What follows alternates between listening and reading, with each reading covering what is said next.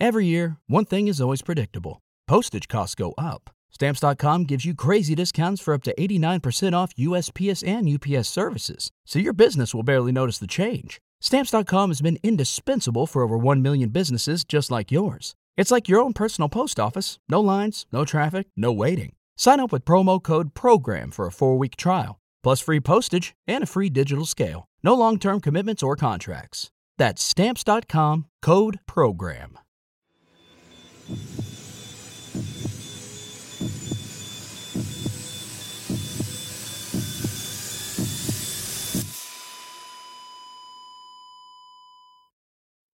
Our episodes deal with serious and often distressing incidents. If you feel at any time you need support, please contact your local crisis centre. For suggested phone numbers for confidential support, please see the show notes for this episode on your app or on our website.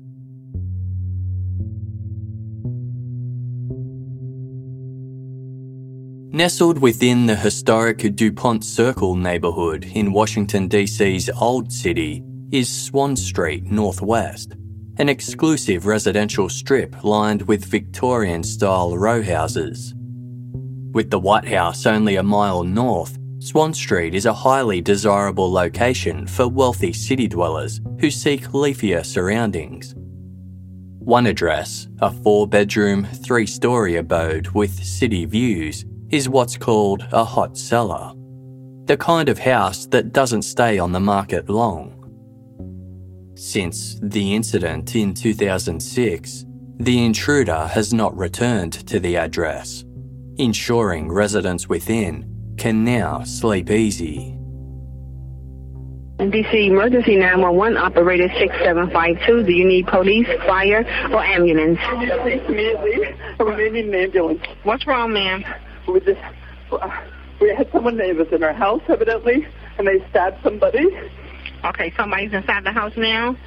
I don't know. We heard. Are they bleeding? You see someone Yes. bleeding? Someone is bleeding in our house. Okay, where's they bleeding from?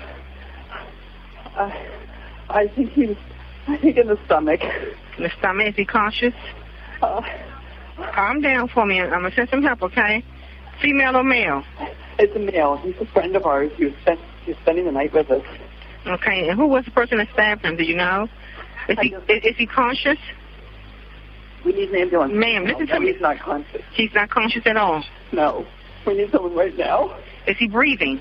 Listen, listen to me. Calm down. I'm going to help you, okay? Is he breathing? I'm upstairs, and he's downstairs.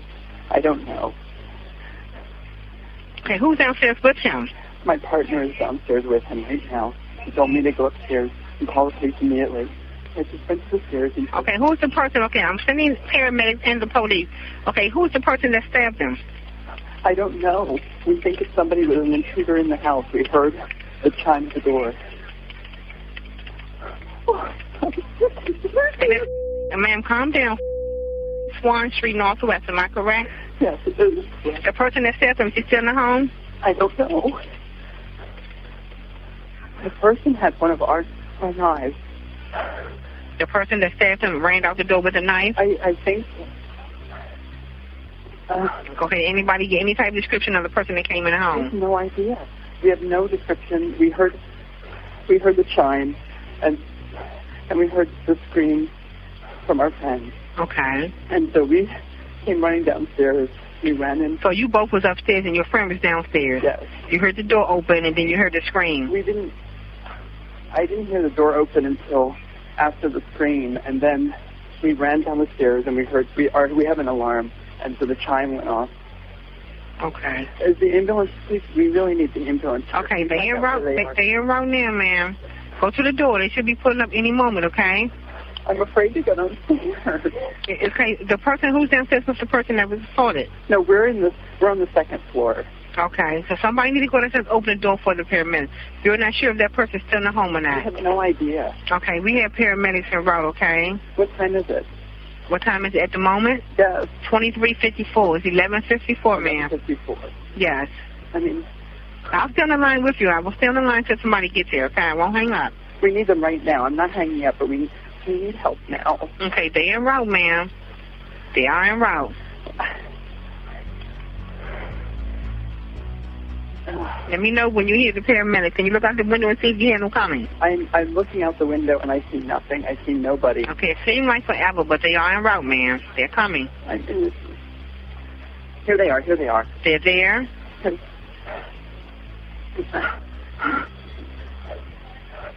I'm going downstairs. Okay. I'll stand in line with you till you open the door for the paramedics, okay?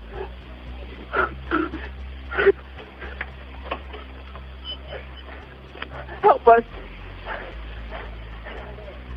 We have someone was stabbed. They're on our second floor. Uh,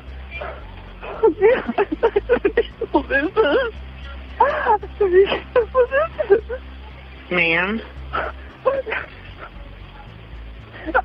No, it's really an emergency. I mean, he maybe. he's hurry.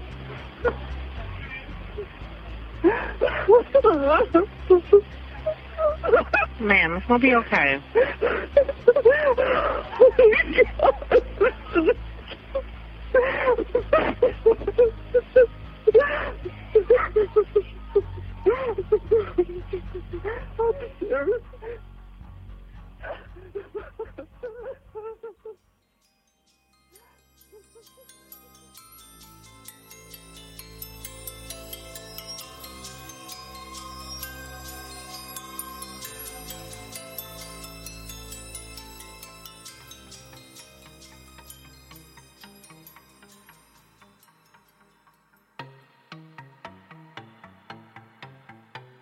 It was just before midnight on Tuesday, August 2, 2006, when the ambulance pulled up outside a grey brick row house on Swann Street, Northwest. A resident, Victor Zaborsky, met the paramedics out front, still on the phone to 911. Panic and distress made his voice sound higher than usual, leading the operator to mistake him for a woman.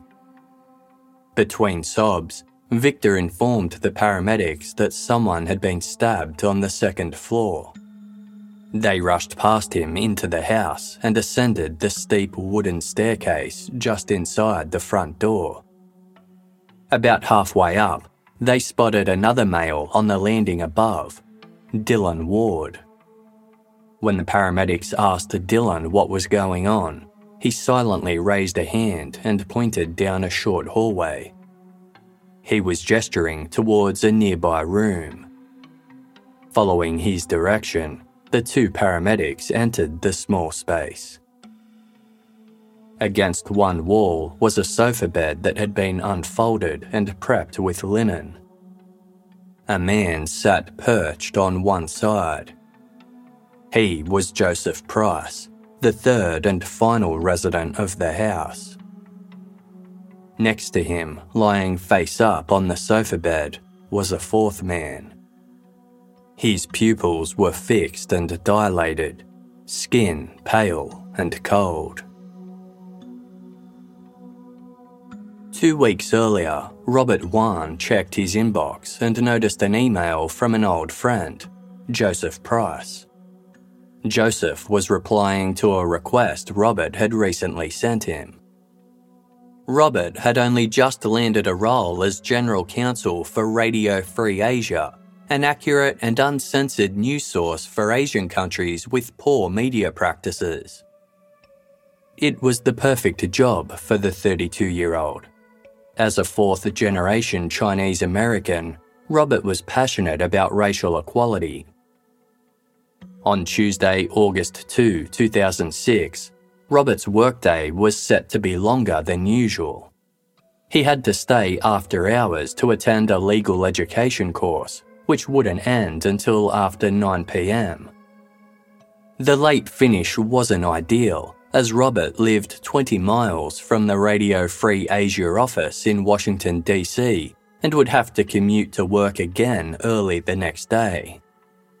So, in the weeks leading up to the event, the extremely organised Robert contacted some DC based friends to see if they could host him for the night, including Joseph Price. The pair had met 15 years earlier in college. Although they had repeatedly tried to catch up for dinner, it had been a while since they'd seen each other. Consequently, Joseph emailed Robert back saying he was happy for him to crash at his house on August 2. That morning, Robert stood on bustling Connecticut Avenue where he kissed his wife Kathy goodbye. It was 8:45 and the couple had caught the metro train together into DC to go to their respective jobs. Later that night, Kathy received a call from Robert. He had just finished up at his course and was on his way to visit the night shift at Radio Free Asia. Afterwards, he would take a cab to Joseph Price's house, one and a half miles away. As they said their goodbyes, Kathy told her husband, Have a good night. I love you. As Joseph Price waited for his guest to arrive, his partner, Victor Zaborsky, returned home from an interstate business trip. Joseph informed Victor that Robert Wone would be staying over, but Victor was too tired to wait up and greet the visitor. He decided to retire for the night and catch up with Robert in the morning. Victor went up to the main bedroom on the third floor, climbed into bed, and turned on the television to unwind. Robert arrived at around 10:30 p.m. and was greeted by Joseph as well as Dylan Ward, a third man who also lived at the house. Dylan knew Robert too and was friends with him, but not to the extent of the others. The trio gathered around the kitchen table and made small talk over glasses of water like Robert, Joseph Price, Victor Zaborsky, and Dylan Ward were all corporate professionals in their mid to late 30s. Joseph was a partner at an internationally renowned law firm and the director slash general counsel for a non-profit that supported the LGBT community. His partner, Victor, was the director of marketing for the Milk Processors Education Program famous for their Got Milk advertising campaign. Dylan Ward held an Associate of Culinary Arts degree and had also earned a Master's in Children's Literature, which he used to write, edit, and publish children's books. He also worked alongside Joseph as Development Director for the LGBT nonprofit. The conversation at the kitchen table revolved around family, work, the hot weather, and house repairs. But the chat was short lived. As 11 pm drew near, Robert was tired and wanted to get a good night's sleep. He told Joseph they would catch up further over breakfast. Dylan and Joseph led Robert up to the second floor after turning right at the top of the stairs, the trio headed down a short hallway, passing a bathroom and sitting area before reaching the home office. The room was toward the front of the house and had three long, narrow windows overlooking the street outside. Inside, a sofa bed had been prepared for Robert. His hosts also pointed out the bathroom down the hall so Robert could take a shower. The three men then went their separate ways. Joseph continued upstairs to the third floor bedroom he shared with Victor. He switched off the television and went to sleep. Dylan took a sleeping pill and went to his own room on the same floor as the home office. As Dylan waited for the medication to take effect, he read a magazine. From his room, he could hear the shower running. It stopped after a few minutes. Then he heard a click as the door to the home office closed. The sleeping pill taking effect, Dylan soon drifted off into a deep sleep.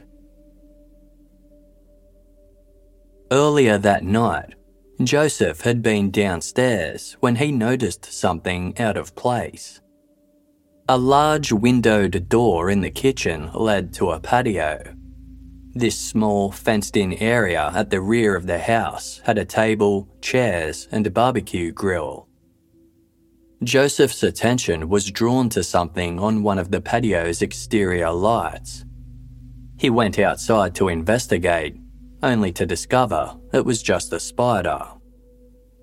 Joseph headed back into the kitchen, closing the door behind him. He didn't realise, and no one bothered to check before bed, that the door's deadlock was in the vertical position. Joseph had forgotten to lock it.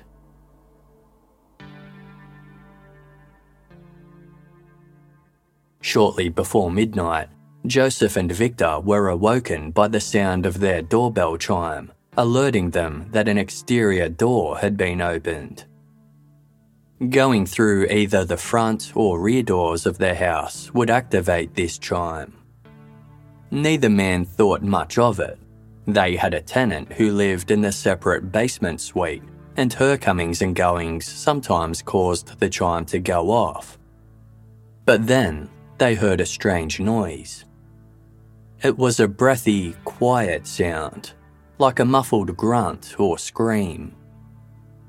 Dylan Ward heard the same noise, but he was drowsy from his sleeping pill, and this prevented him from fully acknowledging it. He fell back asleep. Unlike Dylan, Joseph and Victor were unsettled. They decided to investigate the strange sound. Just as they got out of bed, they heard it again. This time, they were certain it was a low scream. They raced down to the second floor, and upon entering the home office, they saw Robert Wone unresponsive on the fold out sofa. Joseph rushed to check Robert's pulse and realised blood was seeping from his chest. He yelled at Victor, who was screaming in panic, to call 911. Joseph then grabbed a towel and pressed it to Robert's wounds. The commotion woke Dylan, who left his room to find a frantic Victor on the phone and Joseph in the office, holding a towel against Robert's chest.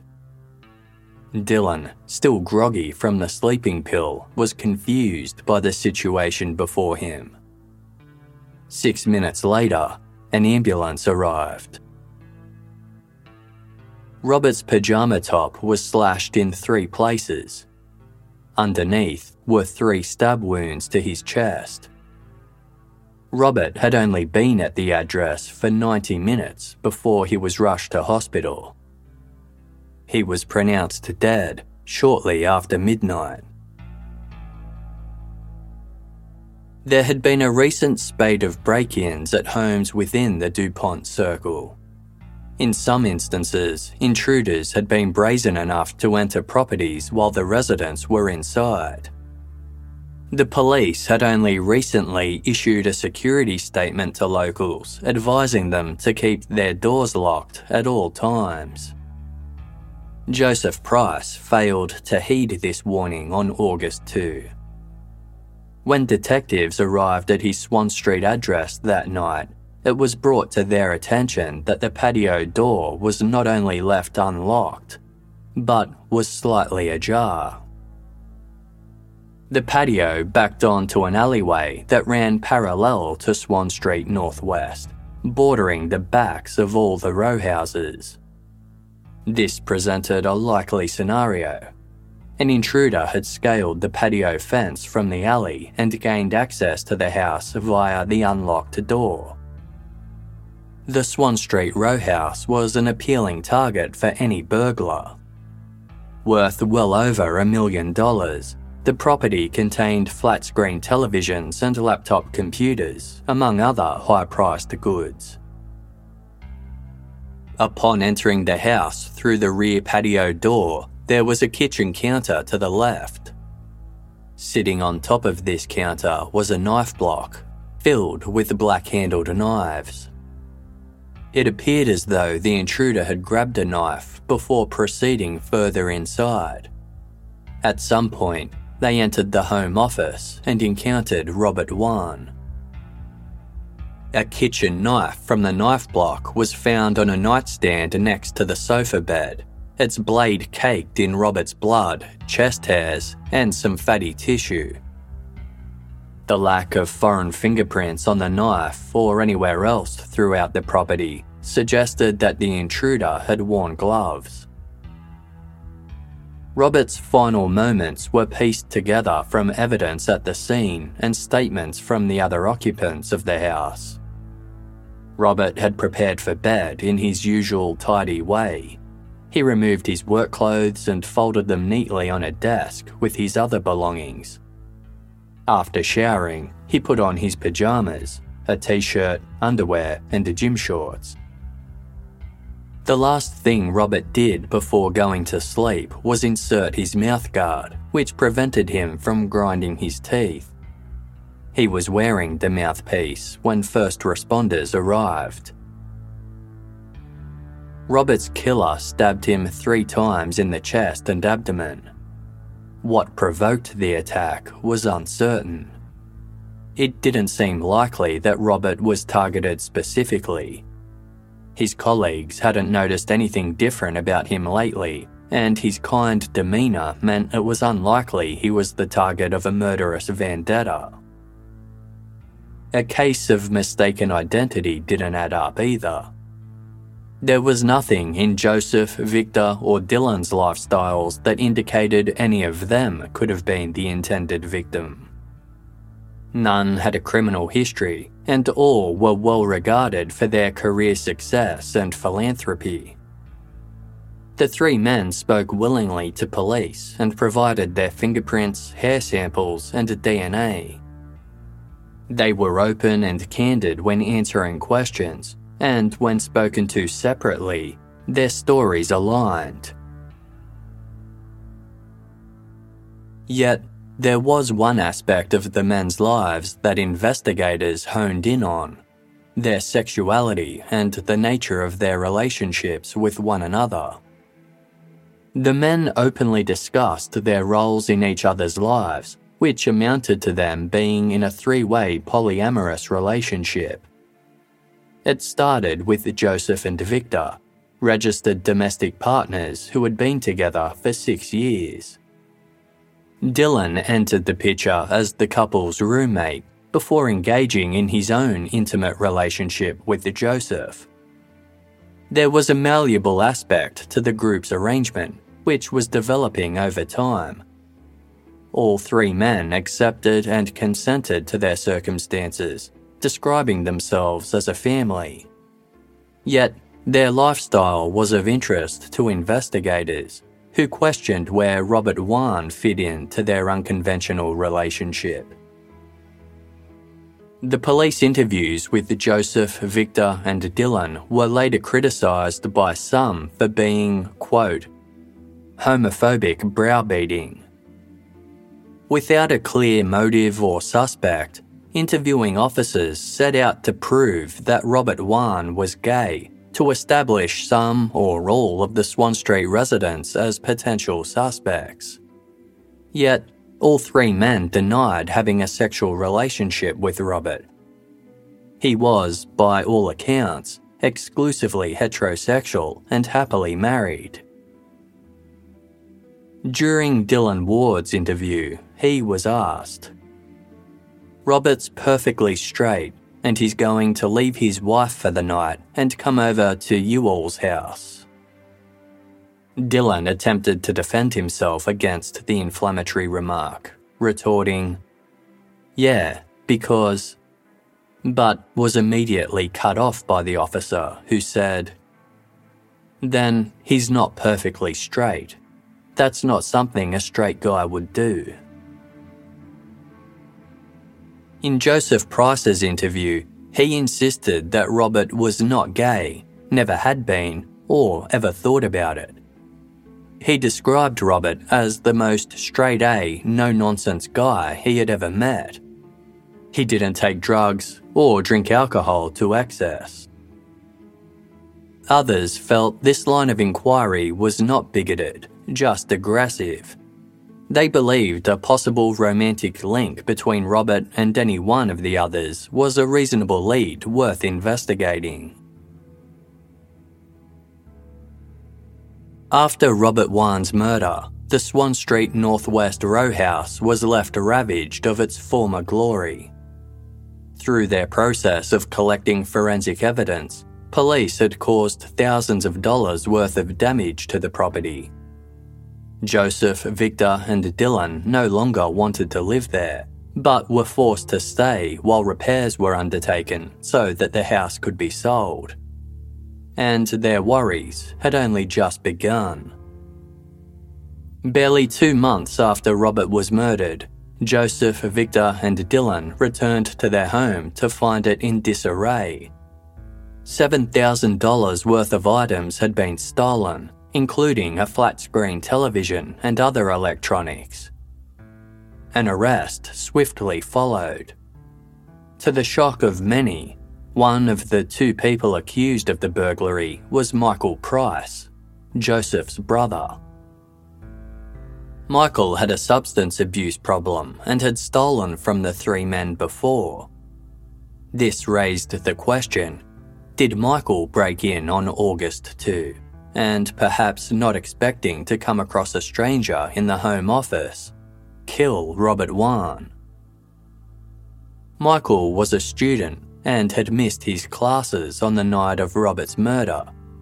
He also had a key to his brother's house. Nothing was uncovered that directly linked Michael to Robert, but he would remain a person of interest in the homicide investigation. As for the burglary months later, the charges against Michael and his co accused were ultimately dropped during a pre trial hearing.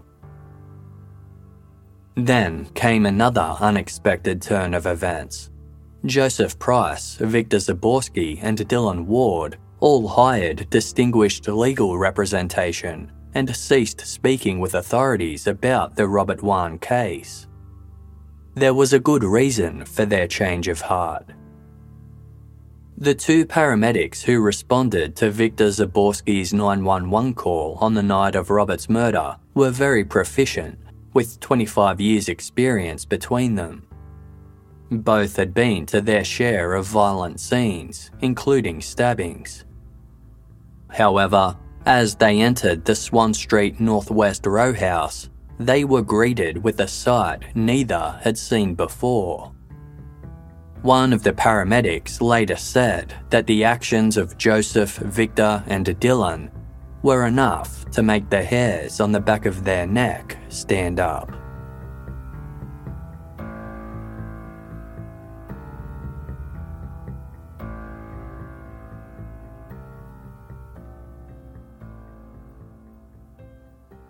After the paramedics received reports of a stabbing at the Swann Street Northwest row house, it took them six minutes to reach the property.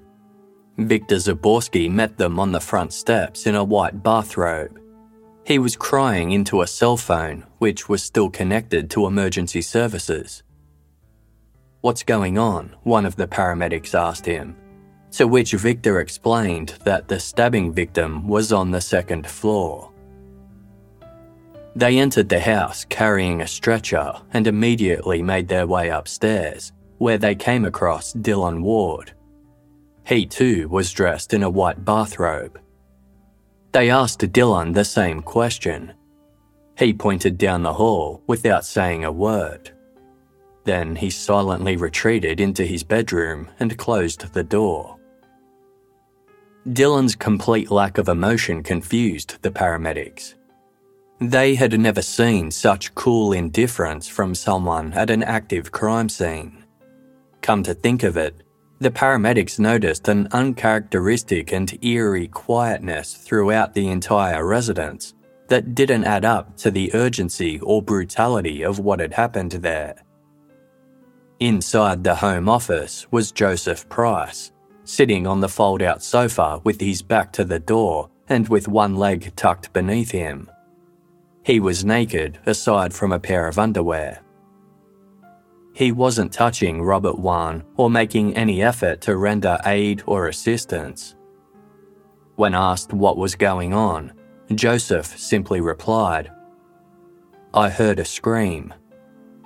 Then he stood and moved out of the paramedic's way.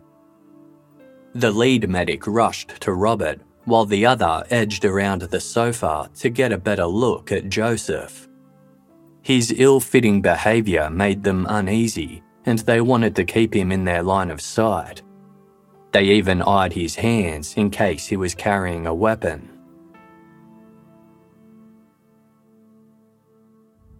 While the resident's version of events, as detailed at the beginning of this episode, indicated the attack happened quickly and recently, Robert appeared to have been deceased for some time. He was unresponsive, pale, had no pulse, and was cold to the touch. His eyes were fixed and dilated. There was no blood seeping from the three wounds in his chest, even though they were big enough to, quote, fit your finger into. According to Joseph, when he lifted Robert's shirt upon finding the man unconscious, he saw blood everywhere. He claimed to have attempted to staunch the bleeding using a towel, explaining that there was a lot of blood on the bed. The knife had pierced Robert's heart, chest wall, right lung, small intestine, and pancreas. The resulting injuries should have caused a catastrophic amount of bleeding, as Joseph had described. However, there were no copious bloodstains or spatter on or around Robert, aside from two unusually small spots on the sheet beneath him. It was believed these were caused when the paramedics rolled his body onto the stretcher. Either way, the amount of blood in the room was entirely inconsistent with a violent stabbing having taken place there. Robert's blood was also discovered in minimal amounts on a black handled kitchen knife found on the nightstand and a large white cotton towel on the floor.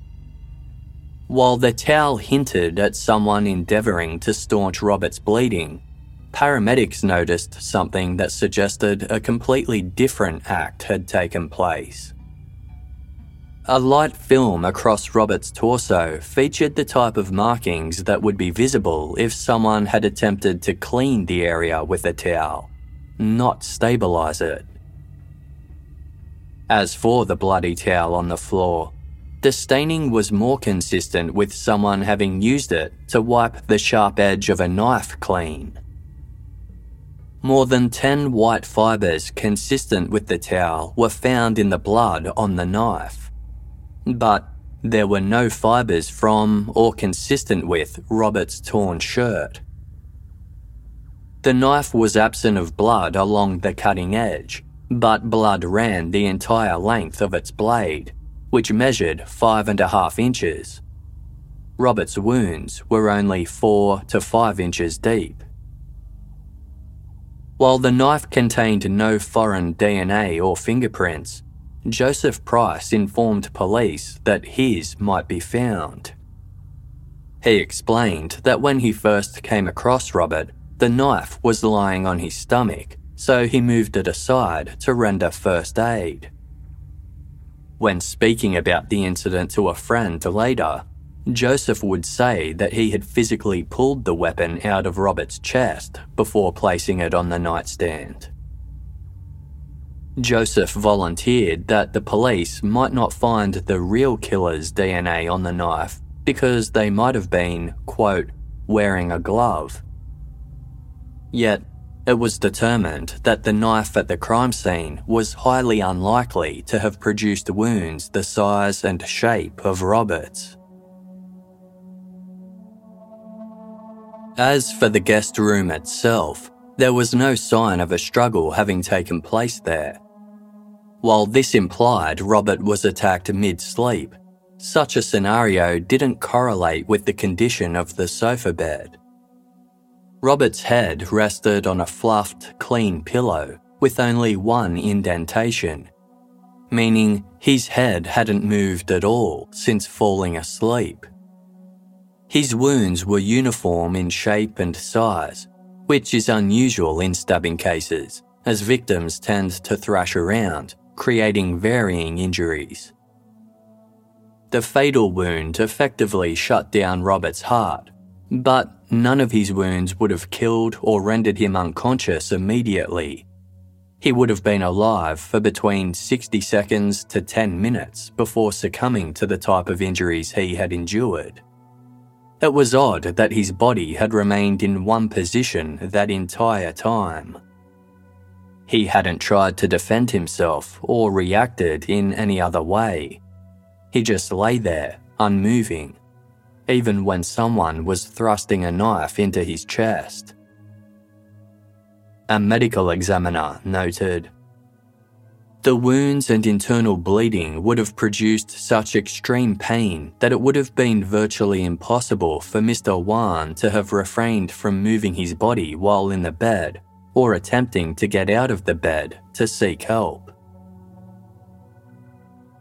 The lack of any movement from Robert was even more suspicious considering the DC area was experiencing a heat wave. According to Kathy Wone, Robert was particularly self conscious about sweating in his sleep.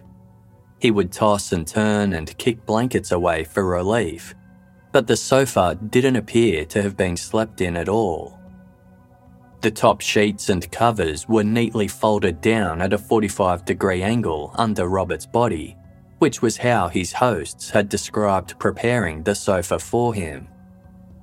Robert wasn't known to sleep this way, even if he did, the bedding shared the same level of preservation as the pillow, as if Robert didn't move in the slightest at all after settling onto the bed. There were no defensive wounds whatsoever on Robert's body. A medical examiner concluded Robert would have reacted instinctively to protect himself and or physically fend off his attacker, unless he was, quote, otherwise incapacitated. While there were no markings to suggest that Robert had been manually strangled, hemorrhaging in his left eye meant some type of asphyxiation had occurred. It was theorised that Robert had been smothered unconscious with a pillow prior to being stabbed. Yet Small needle punctures were visible on the left side of Robert's neck. There were three more on his chest, two on his right foot, and one on the back of his left hand. There was no record of paramedics or hospital staff injecting Robert with anything. This meant that the puncture wounds were made before Robert was treated, while he was still alive tests for various alcohols, amphetamines, opiates, barbiturates, and benzodiazepine drugs, including commonly known date rape drugs, came back negative. Remnants of ecstasy and cannabis were found in the row house, but did not show up in Robert's blood screen. By the time police arrived at the Swann Street address, Robert was being stretchered into the waiting ambulance. Officers entered the house and immediately encountered all three male residents. Victor and Dylan were still in their white robes, and Joseph was still in his underwear. Joseph did all the talking. He said that they had been burglarized and pointed towards the patio door at the rear of the kitchen, remarking, See, the door is still open. Officer Diane Durham went to investigate. She noted that the door was all but a quarter of an inch closed. It was just touching the frame. According to Officer Durham, Joseph heard somebody scream and ran down to the ground floor. In contrast to the story of Robert being discovered injured in bed, in this instance, Joseph claimed that Robert was actually outside the patio door bleeding. The others let him in and took him upstairs to lie on the sofa bed. Officer Durham advised Joseph to dress himself, as other units would be coming to investigate. Joseph then covered himself with a white robe. As more police arrived, the three residents were asked to remain in the living room, where they were observed whispering among themselves. It was noted that they all appeared to have showered recently. When asked again what had happened, Dylan Ward began to speak. Joseph immediately shot him a forbidding stare, causing Dylan to fall silent. Joseph once again rehashed the events of the night. He reiterated that they had been woken by the door chime. Joseph theorised that an unknown intruder had scaled the patio fence, then entered and exited the house via the door he had accidentally left unlocked. Curiously, the residents had only heard the chime once, suggesting someone entered but didn't leave. Furthermore, the tenant who lived separately in the row house's basement had spoken to Joseph earlier that night she was going to spend the night at a friend's house. Shortly before she left at 6 pm, she called Joseph and told him that she had set the security alarm, one that would have made a loud commotion if someone broke into the house. This meant it had been deactivated during the night. In their statements to police in the immediate aftermath of the murder, the row house's occupants would state that the security alarm was not engaged that night. Joseph then led the police on a tour of his home. As officers ascended the stairs to the second and third floors, they noticed how loud their steps were on the wooden floorboards. None of the residents recalled hearing the intruder's footsteps. Not even Dylan, whose bedroom was at the top of the stairs and needed to be passed in order to reach the Home Office. Joseph told officers that Dylan might have slept through the attack because the air conditioner was on and the compressor on the roof above Dylan's bedroom was very loud. When officers tested this theory, they could barely hear the compressor, calling the noise imperceptible. Despite the residents' claims, the situation didn't seem like a burglary gone wrong. The interior of the row house was neat and orderly. Expensive electronics were in their usual spots. Nothing was missing. Even Robert's wallet, watch, and Blackberry phone were still in the home office, on the desk with his work clothes. Joseph and Victor told police that their Swann Street residence had never been burglarised before, or even entered by an intruder. They, as well as Dylan, ultimately acknowledged that the intruder theory was implausible and made absolutely no sense. But all three steadfastly maintained it.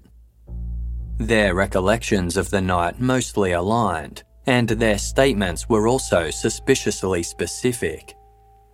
For investigators, this indicated they had coached each other on what to say beforehand.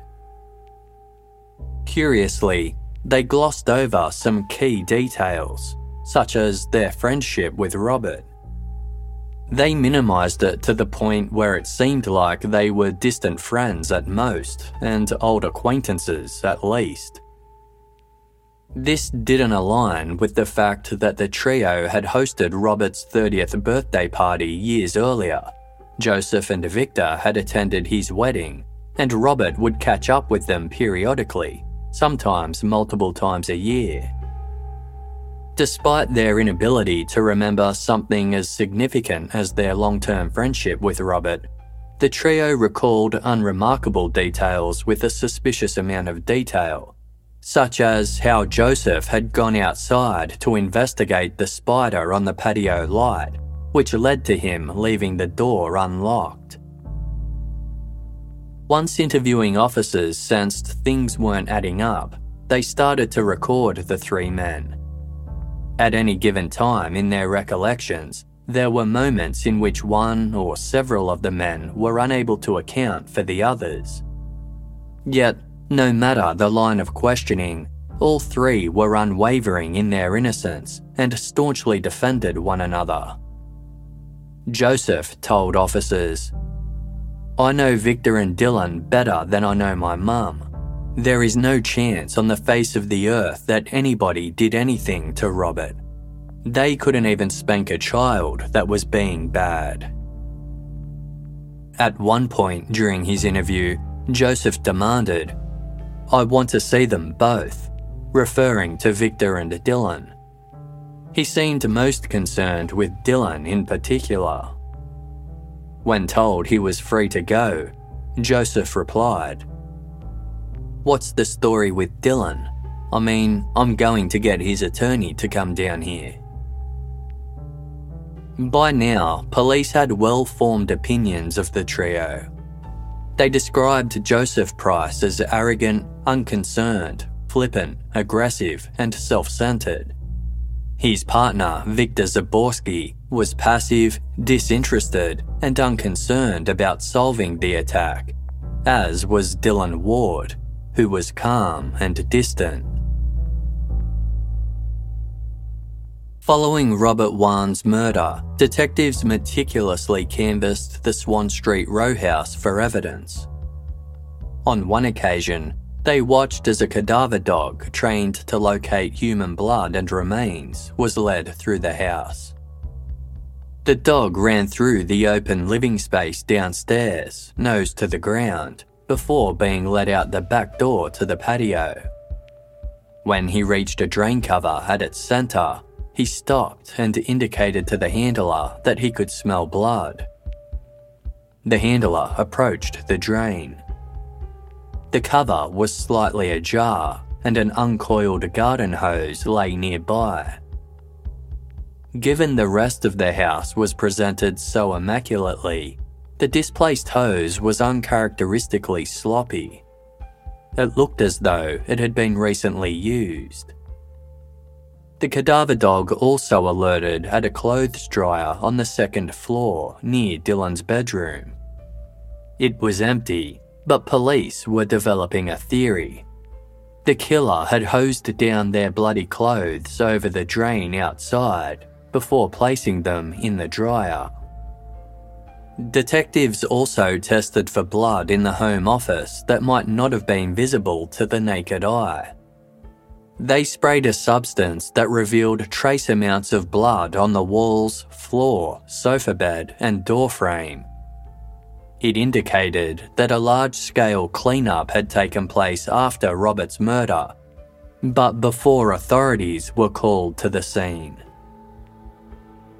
The entire home was very clean, with the captain of the violent crime unit later saying, A lot of evidence that we should have seen at the house, we didn't see.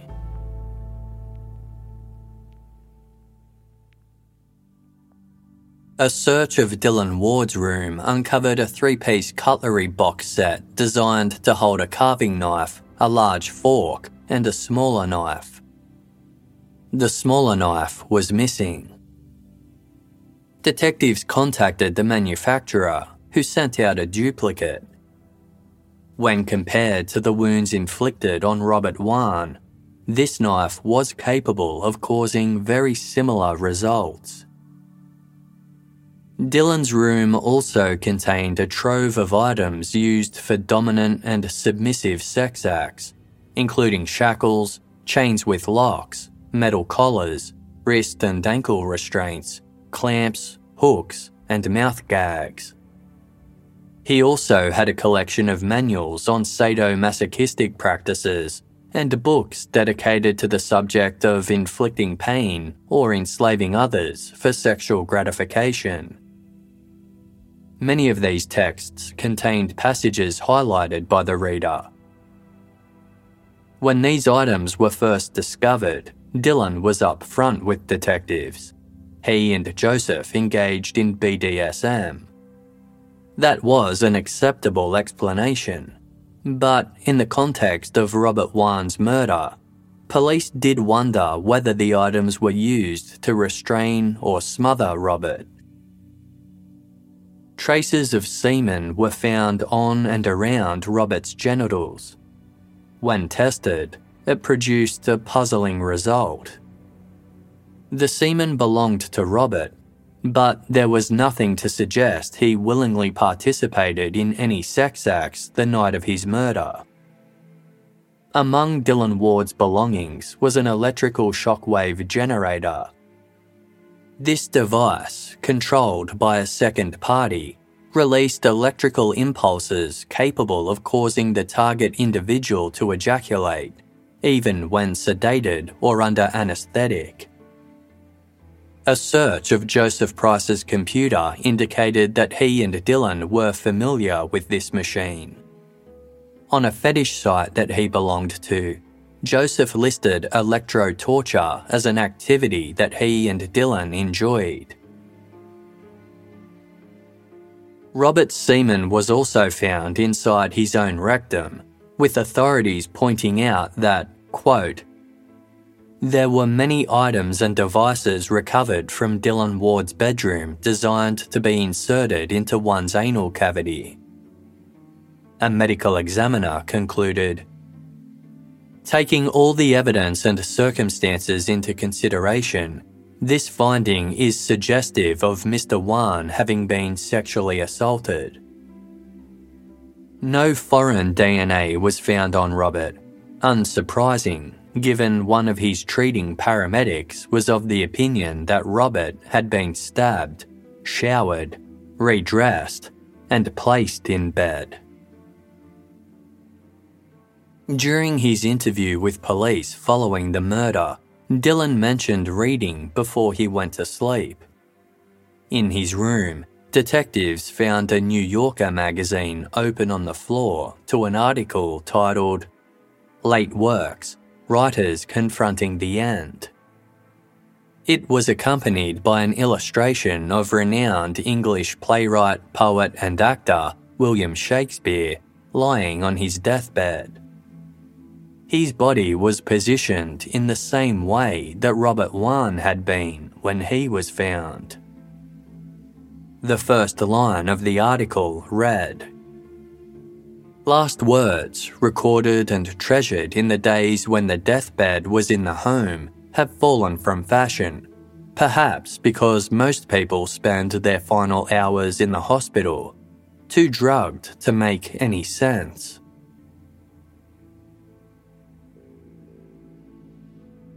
It was months before police publicly named Joseph Price, Victor Zaborsky, and Dylan Ward as suspects in the murder of Robert Wone. Their efforts were later criticised as sluggish and flawed due to the abundance of circumstantial evidence implicating the three men from the get go. Even the interrogation of the three suspects was considered sloppy. Far too much focus was placed on trying to establish a sexual relationship between one or all of the parties with Robert, despite this lead being completely unfounded anything compelling that should have been pressed harder, such as Joseph's two tales of where he apparently found the injured Robert, the patio or the guest room, fell by the wayside. By the time police zeroed in on Joseph, Victor, and Dylan, the men had lawyered up and were no longer cooperating. Detectives now believed that either two or all of the men committed the murder or knew who did and were covering for them. All they needed was a motive. Yet things continued to move at a slow pace. A year passed without any concrete leads that could result in an arrest, or better still, a conviction. The case was passed between three different prosecutors, and evidence from the row house was still being processed. A $25,000 reward was offered by police for information and led to plenty of tips, but the money was never handed out. Kathy Wone had so far grieved for her husband in private and kept away from the media, but she was compelled to step forward. In a statement printed in the Washington Post, Kathy said, Anything short of full and complete cooperation is very troubling, and essentially is equivalent of helping Robert's killer or killers get away with this terrible crime. She also described how she had coped with her husband's murder. Quote, During this year of intense sadness, I learned that being still and letting grief interrupt whenever it wished was oftentimes the best thing I could do for myself. When grief barges in and demands a visit, it's best to let her have your undivided attention. Frustrated by the lack of progress, Kathy held a press conference around the one year anniversary of Robert's murder. Her lawyer fielded questions from reporters about the investigation and the alleged involvement of Joseph Price, Victor Zaborsky, and Dylan Ward. Kathy had a message for Robert's killer. Her choice of words seemed personal, as though she had her own suspicions as to who was responsible. Having a murder on your conscience is no small load to carry as you try to live, I imagine, as normal a life as possible.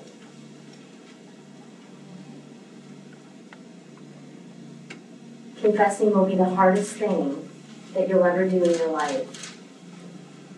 Our laws will impose severe consequences. But it will also be the most freeing thing that you can do for yourself. A secret like the one you are hiding from the world will only grow heavier with time.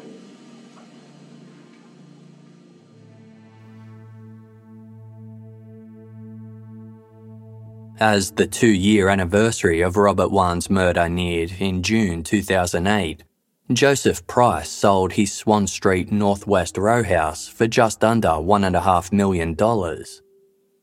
He and Victor Zaborsky moved to a rental nearby and planned to buy a house in Florida. Dylan Ward, who had already moved to Florida and obtained work as a massage therapist, was set to move in with the two men once they arrived.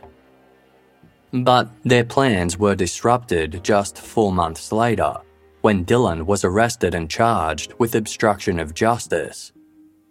Although there wasn't enough evidence to charge him with murder, elements of the crime scene had been tampered with, suggesting a cover up.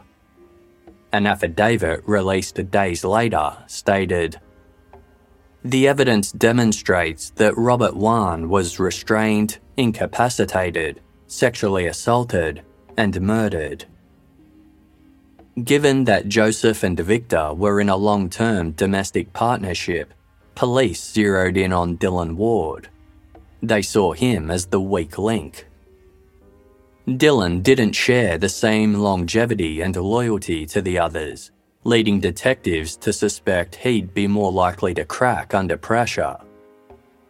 They were wrong. Dylan continued to maintain that they were all innocent. He was ultimately jailed after failing to make bail. Prosecutors warned Joseph and Victor that their silence would result in a similar fate, and when their arrest warrants were issued a month later, the pair self reported to authorities. All three men now faced charges for conspiracy, obstruction of justice, and tampering with evidence. The prosecution alleged that there was overwhelming evidence, far in excess of probable cause, that they obstructed justice by altering and orchestrating the crime scene, planting evidence, delaying the reporting of the murder to authorities, and lying to the police about the true circumstances of the murder.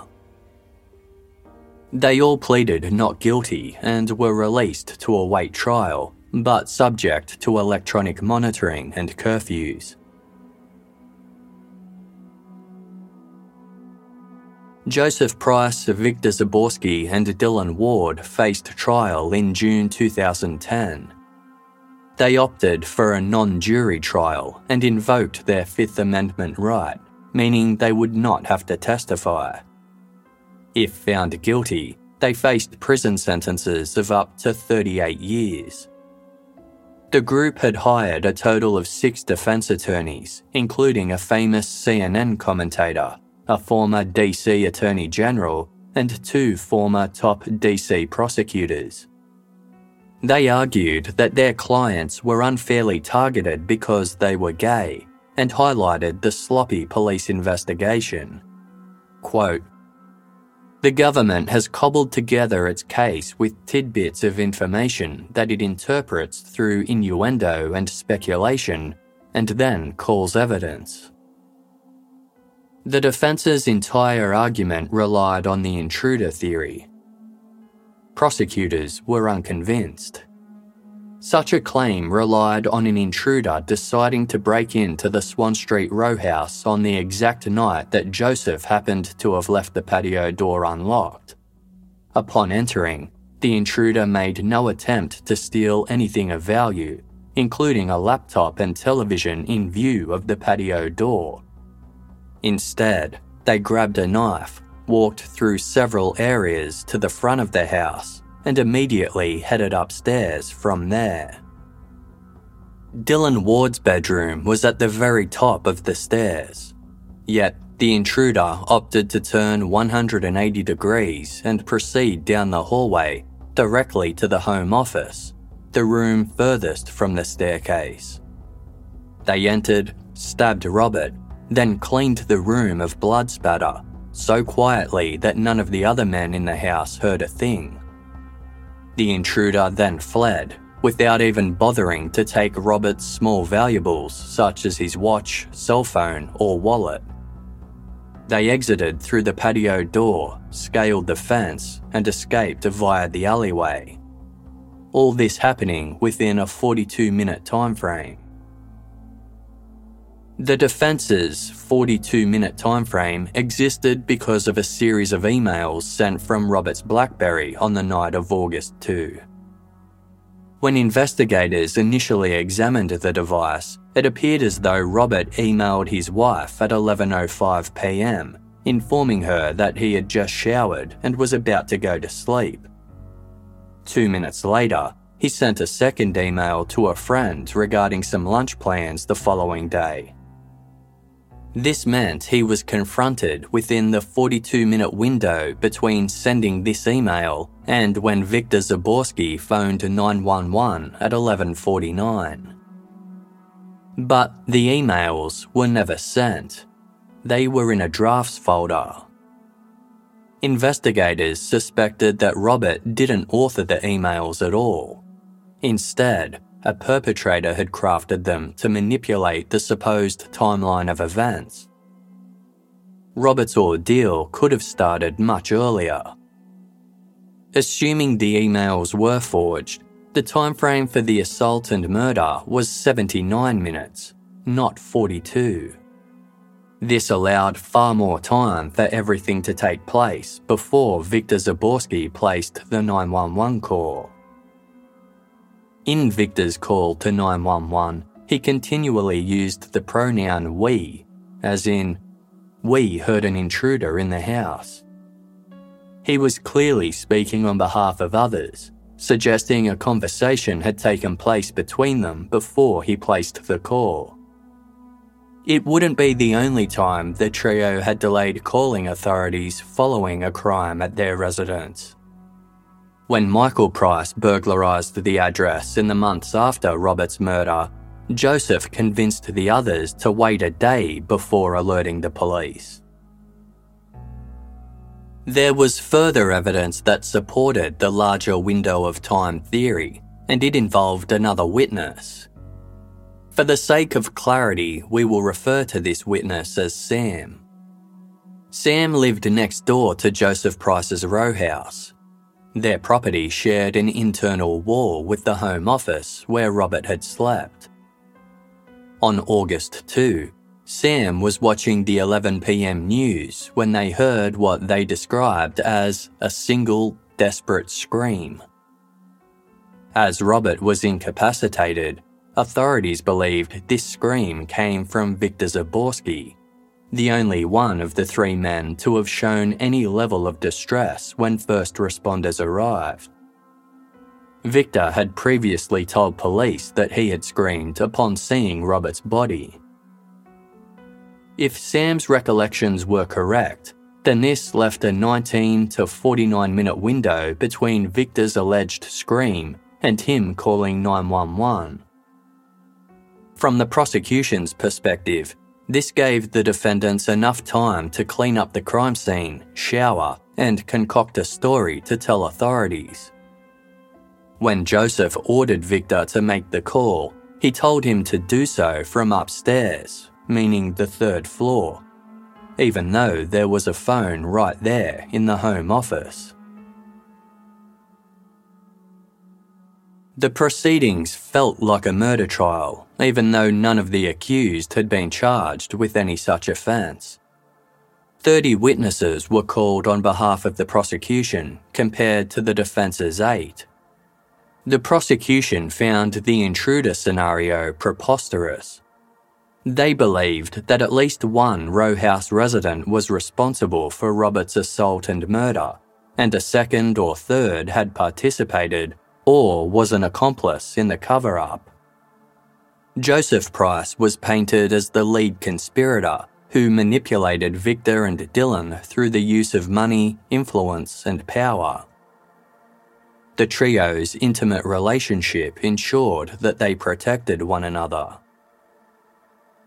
Based on the type of sexual relationship Joseph and Dylan shared and their collection of adult toys, it appeared that either one or both had assaulted Robert. The fact that Joseph was near naked when first responders arrived hinted at his participation, though Joseph insisted he always slept in only his underwear. As Victor was the sole person to have had any emotional response to Robert's murder, some theorise he wasn't involved in the crime itself but was an accomplice in covering it up. The prosecution's case was not a slam dunk. There were lots of aspects that were uncertain, inconsistent, circumstantial, or could be explained away. One example was the needle puncture marks found on Robert's body, hinting that he had been injected with a sedative.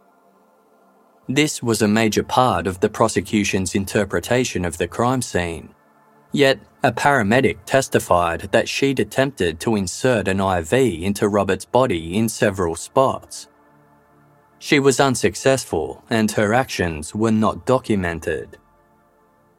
Despite this, the judge found that some of the puncture marks did not align with those caused by medical intervention and was therefore confident that they had been caused during an assault. The investigation was plagued with a litany of other issues. Although crucial in determining the timeline of events, Robert's Blackberry phone had been completely lost. The device had apparently been given to the Secret Service, who were going to copy its contents, but they denied ever receiving it. The blood exposing product applied to the Home Office to reveal the cleanup effort was not applied as per the manufacturer's instructions. Consequently, this evidence was deemed unreliable. Robert's blood wasn't tested for all types of paralytic drugs. It is not known if the shockwave device among Dylan Ward's adult toys was tested forensically. The lint trap from the dryer, believed to have been used to dry the killer's clothes, was not taken for analysis. The murder weapon was another contentious subject. The prosecution presented evidence that the kitchen knife on the nightstand was not used to kill Robert.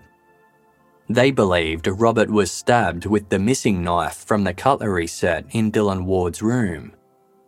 But after a blood spatter expert for the defence described finding several of Robert's cut chest hairs on the kitchen knife. The judge was of the opinion that it was indeed the murder weapon. After nearly two weeks of defence testimony, the judge delivered a 35 page verdict. In the hour it took her to read it, she explained that she did not believe an intruder broke into the house, calling the circumstances suspicious and even damning. During a break in his initial police interview, Joseph had phoned his brother Michael and was overheard saying, Did Dylan come out? This led to the suspicion that Michael Price might have been involved in the crime. The trial judge admitted Michael's failure to attend class on the night of the murder was, quote, certainly worth pausing over in the circumstances of this case. But she was unconvinced that an outsider, including Michael, was responsible. The judge said that the charges came with what she called a math problem. That one or two of the defendants probably knew more than they were letting on, but it was also possible that at least one might have been genuinely innocent of knowledge or involvement. But without the defendant's cooperation, determining who was the odd man out was nearly impossible. She went on to say the prosecution failed to prove that the three defendants covered up a murder. Quote, my verdicts represent my effort to fairly and impartially follow the rule of law. My focus on the difference between moral certainty and evidentiary certainty in this case is probably cold comfort to those who loved Robert Wone and wish for some measure of peace and justice and I am extremely sorry for this. I believe, however, that the reasonable doubt standard is essential to maintaining our criminal justice system. I cite the wisdom of English jurist William Blackstone that it is better that 10 guilty persons escape than that one innocent suffer. Joseph Price, Victor Zaborsky, and Dylan Ward were acquitted of all charges. Victor cried, while Joseph and Dylan stared straight ahead, expressionless. The Assistant US Attorney General respected the judge's decision and accepted her verdict, saying, Everybody knew this was a challenging investigation and prosecution. Kathy Wone, who had attended the trial daily with members of her husband's family, was led sobbing from the courtroom. For her, the case was particularly perplexing. Despite the acquitted having downplayed their friendship with her husband, Joseph Price had been a pallbearer at Robert's funeral, a position reserved for those closest to him. In the aftermath of the trial, Kathy filed a wrongful death civil suit against Joseph, Victor, and Dylan. In it, she alleged that the three men failed to rescue Robert after he was injured, destroyed evidence of the murder, and obstructed the police investigation. The suit was settled privately for an undisclosed amount. In a statement issued through her attorney, Kathy Wone said, Although the defendants repeatedly chose to hide behind the Fifth Amendment, to me, their silence speaks volumes. Kathy told the Washington Post that she agonised over the decision to settle out of court to avoid a lengthy civil trial. She thought about Robert and what he would want her to do. Quote, Nothing gave him more happiness than knowing I was at peace, focusing on love and optimism. This sentiment was echoed by Kathy's attorney. He believed that if the civil case had gone to trial, it would have been a spectacle to no purpose, as the respondents weren't going to come forward and provide any information. Quote, this case was never going to put anybody in jail or bring Robert back to life. The settlement funds were divided between the Wone estate and a law clinic at the University of Pennsylvania Law School, which provides legal aid to inner city residents. The world lost a good man when Robert Wone was killed. During his time at university, Robert ran the 13 Club, whose members went around campus performing random acts of kindness. It was fitting that at his graduation, Robert received an award presented to students who excelled in characteristics of heart, mind, and helpfulness to others. In the years after his murder, many organisations have dedicated scholarships and memorials in his honour. Joseph, Victor, and Dylan reunited in Florida as they had planned, where they bought a home and settled in as a family once more. As of mid 2021, nobody has been charged with the murder of Robert Wone. Case file acknowledges Joseph Price, Victor Zaborsky, and Dylan Ward's presumption of innocence.